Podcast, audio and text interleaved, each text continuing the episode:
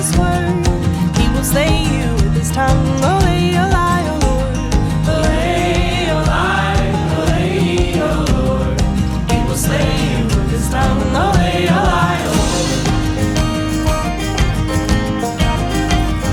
O Book 18 The Decision. Chapter 1 My name is Aximili Esgarrouth Isthil. I don't know if my fellow Andalites will ever recognize that name. I guess some of the story I'm about to tell will appear in the scientific journals. I mean, the accident that occurred to me has certainly rewritten the science of zero space mass extrusion during morphing. But I doubt that my real name will be used. I doubt that the whole truth will be told.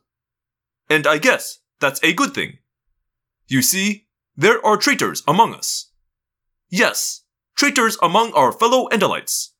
Andalites working for the Yeerks. I am the only living Andalite witness to the Ascalon incident. Only I, and my human friends, Prince Jake, Cassie, Tobias, Rachel, and Marco, know what truly happened aboard that ship on war-torn planet Leera. And even though I know what happened, I will never know why it happened. I know it seems impossible even to conceive of Andalites as traitors. I know the very idea makes any decent Andalite sick inside. But I am telling the truth. The Ascalon incident happened. We were betrayed by one of our own. My name is Aximili Esgarrouth Isthil, brother of Elfangor Sirinial Shamtul, and I swear by his memory that everything I say here is true. I am the only Andalite presently located on planet Earth. Don't bother looking Earth up on any of the databases. You won't find much information. The truth is, we lost a dome ship in orbit above this planet. The Yeerks destroyed it. We lost my brother, Prince Elfangor, in that battle too. But before he died, Elfangor broke our law and gave the secret Andalite morphing power to five human youths. The Yeerks are after this planet now. They are invading Earth in their usual style. The Yeerk parasite slugs have an easy time entering human heads, wrapping themselves around human brains, enslaving humans as they did the Hork-Bajir and the Gedds, as they hope someday to do to us. I live among these humans now, with the group of young humans who were given the morphing power by Elfangor. They call themselves Animorphs. They resist the Yeerk invasion of Earth. All alone, as far as we know. I live with humans. I respect them. But my hearts are still Andalite. No matter what anyone ever says about me, and about what happened on Leera, I am true to my own people. And yet, there are times when I wonder, who are my own people? My race and species? My family? My friends? My allies.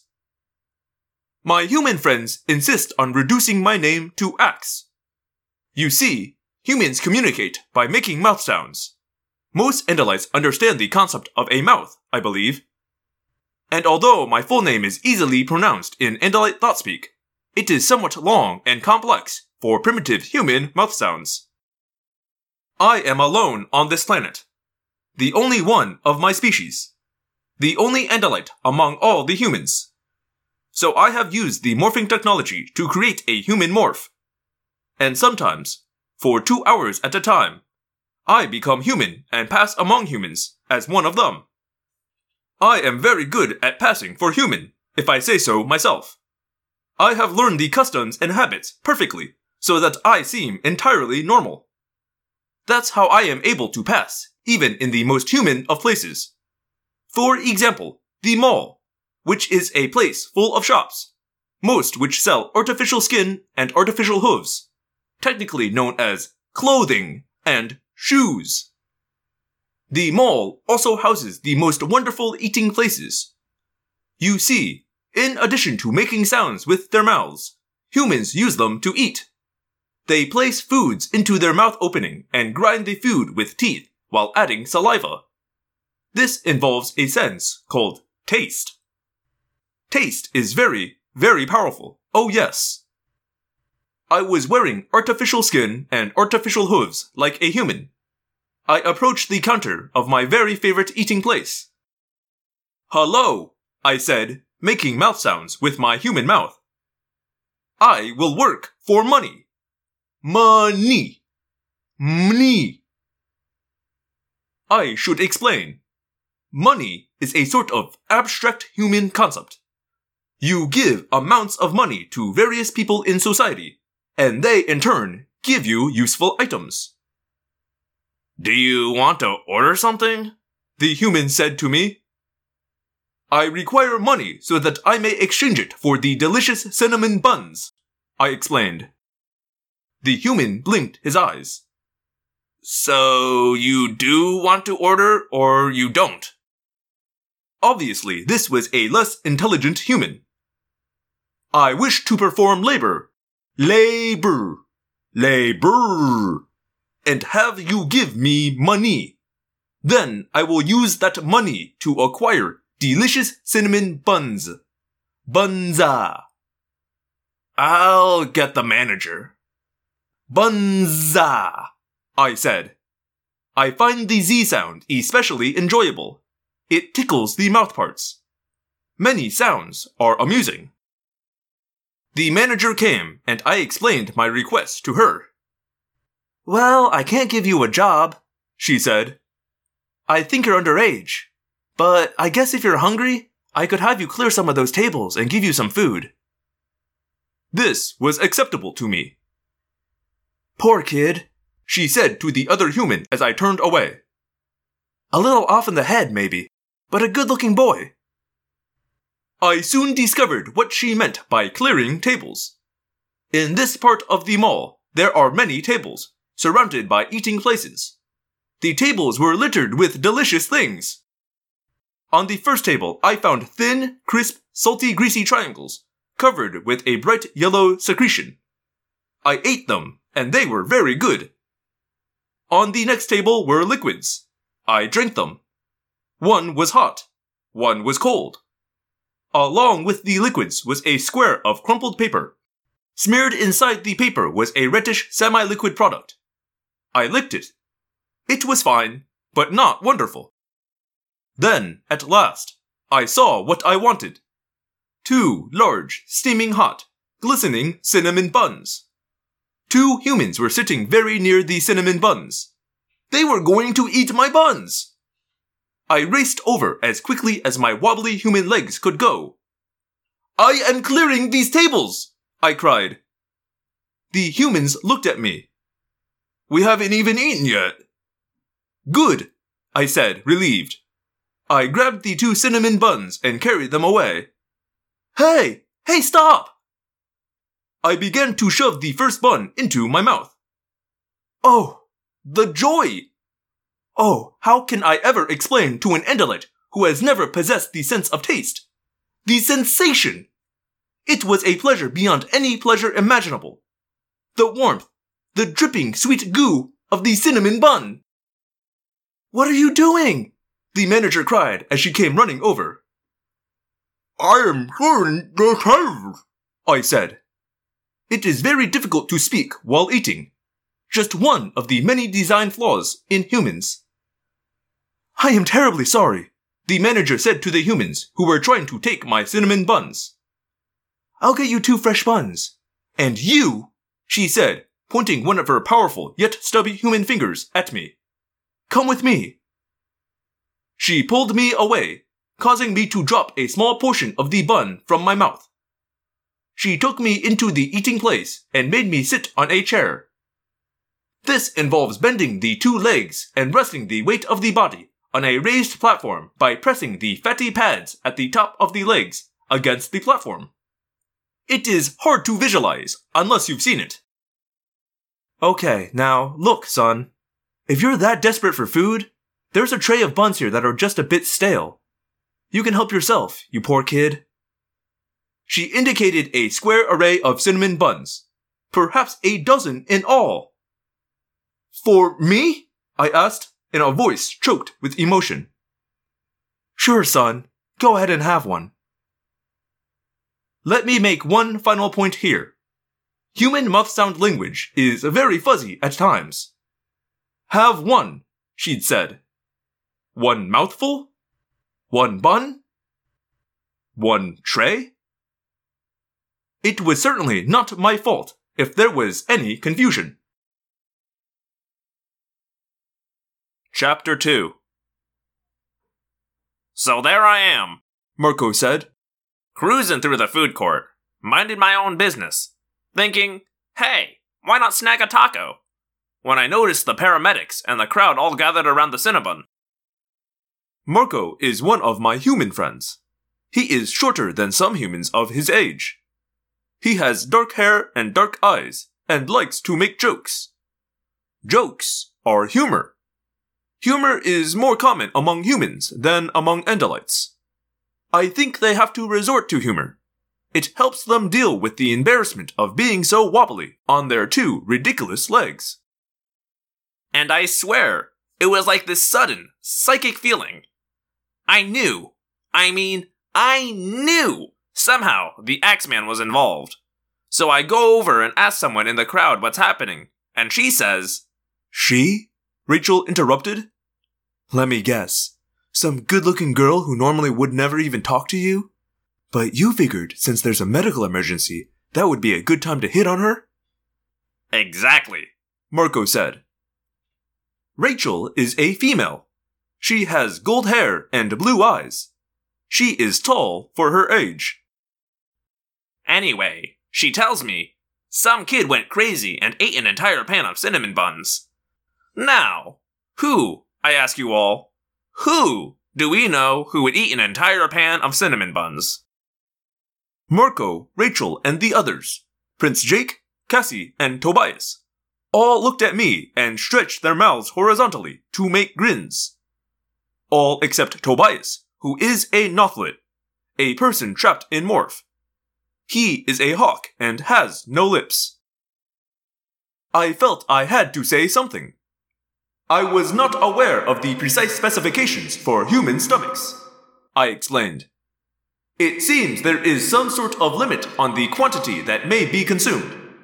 Passing that limit caused an unpleasant sensation in the stomach area. It also caused me to become dizzy. The sugar rush of all time, Cassie said.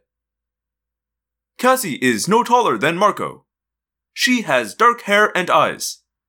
Cassie is very interested in animals. By animals, humans mean all animals aside from themselves. I was out of my human morph and back in my own body. We were in the forest that begins at the edge of Cassie's farm. This is where I live. Tobias and me both. He eats mice, mostly in the morning. I leave the forest at night and go running across the fields, absorbing grass through my hooves, the way any sensible creature should. We were waiting in the woods for the arrival of a strange ally, Eric the Chee.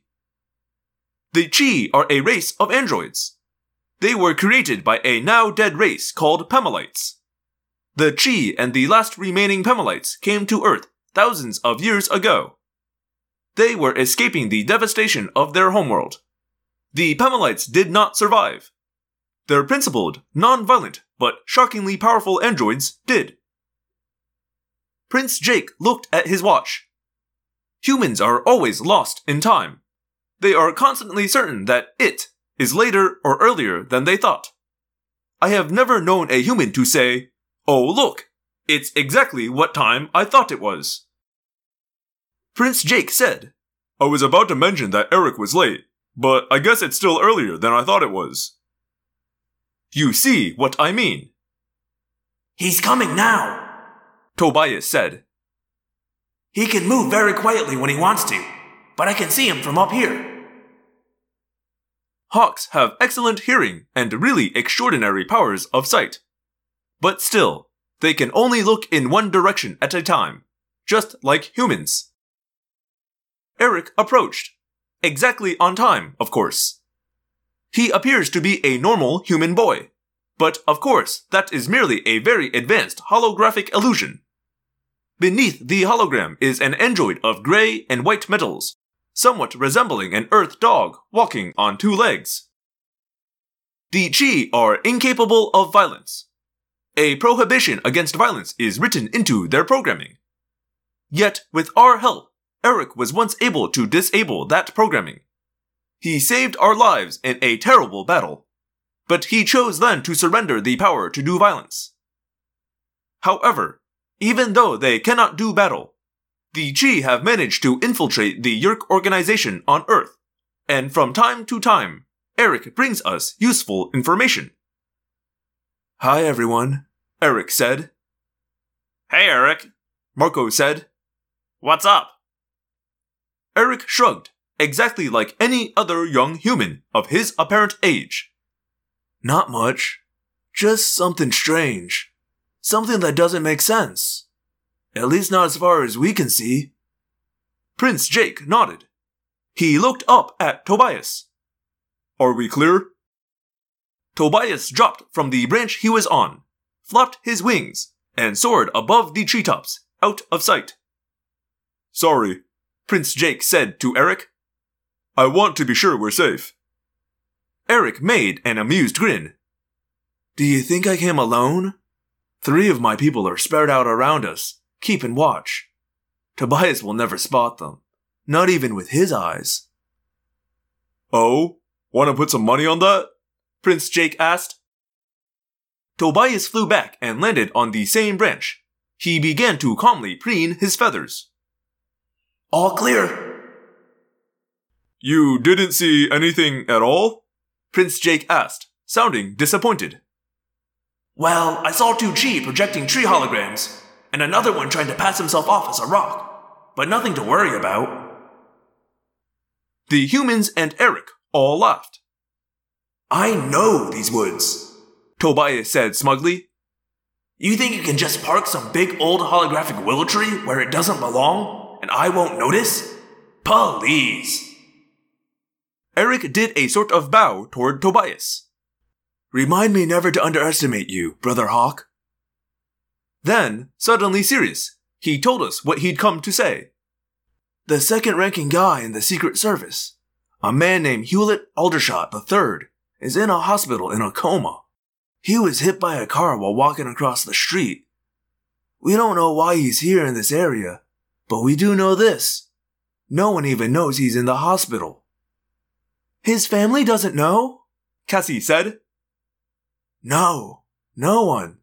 Not his family, not his boss, Jane Carnegie. No one. The hospital is heavily infiltrated by Yeerks. Half the staff are human controllers. His name isn't even in the hospital computers. And oh, by the way, the car that hit him? A minivan belonging to none other than our friend, Chapman. Prince Jake nodded. He is the leader of the Animorphs. I consider him to be my prince. As an aristh, I require someone to be my prince. Well, well, Prince Jake said. I guess we'd better check it out. Hello, Phantomorphs, and thank you for listening to another episode of Audiomorphs, the Animorphs auditory experience. As always, this is your host, Daniel, and here we are, new book. Exciting stuff. um, I don't really have anything to put here today, and I gotta be at a thing in a few minutes, so let's just wrap this up real quick, everyone. Thank you for listening. If you use Apple Podcasts and you feel like leaving a rating and review, by all means, I'd sure would appreciate that. If you have friends and you'd like to tell them about this, I'd appreciate that as well. Go wild. Uh, if you'd like to get in contact with me, you can do that at audiomorphscast at gmail.com or audiomorphscast.tumblr.com. You can also do that at my website, theapocalypse.com. That's the apocalypse, like apocalypse, but with a D. Uh, got stuff in the pipeline. I'll announce it later when it's uh, closer to coming out, but uh, stay stay on the lookout for that. Thank you all for listening. Uh, once again, I probably won't be recording one during American Thanksgiving uh, that week, but uh, I will see you. Mm, Yeah, I got one more week, right? So I'll see you next week. Maybe? I don't know. Time is meaningless to me. I will see you when I see you. It might be next week, it might be the week after, but I will definitely see you all again. So enjoy the rest of your time. My name is Daniel, and I believe one day the Andalites will come. Until then, we fight.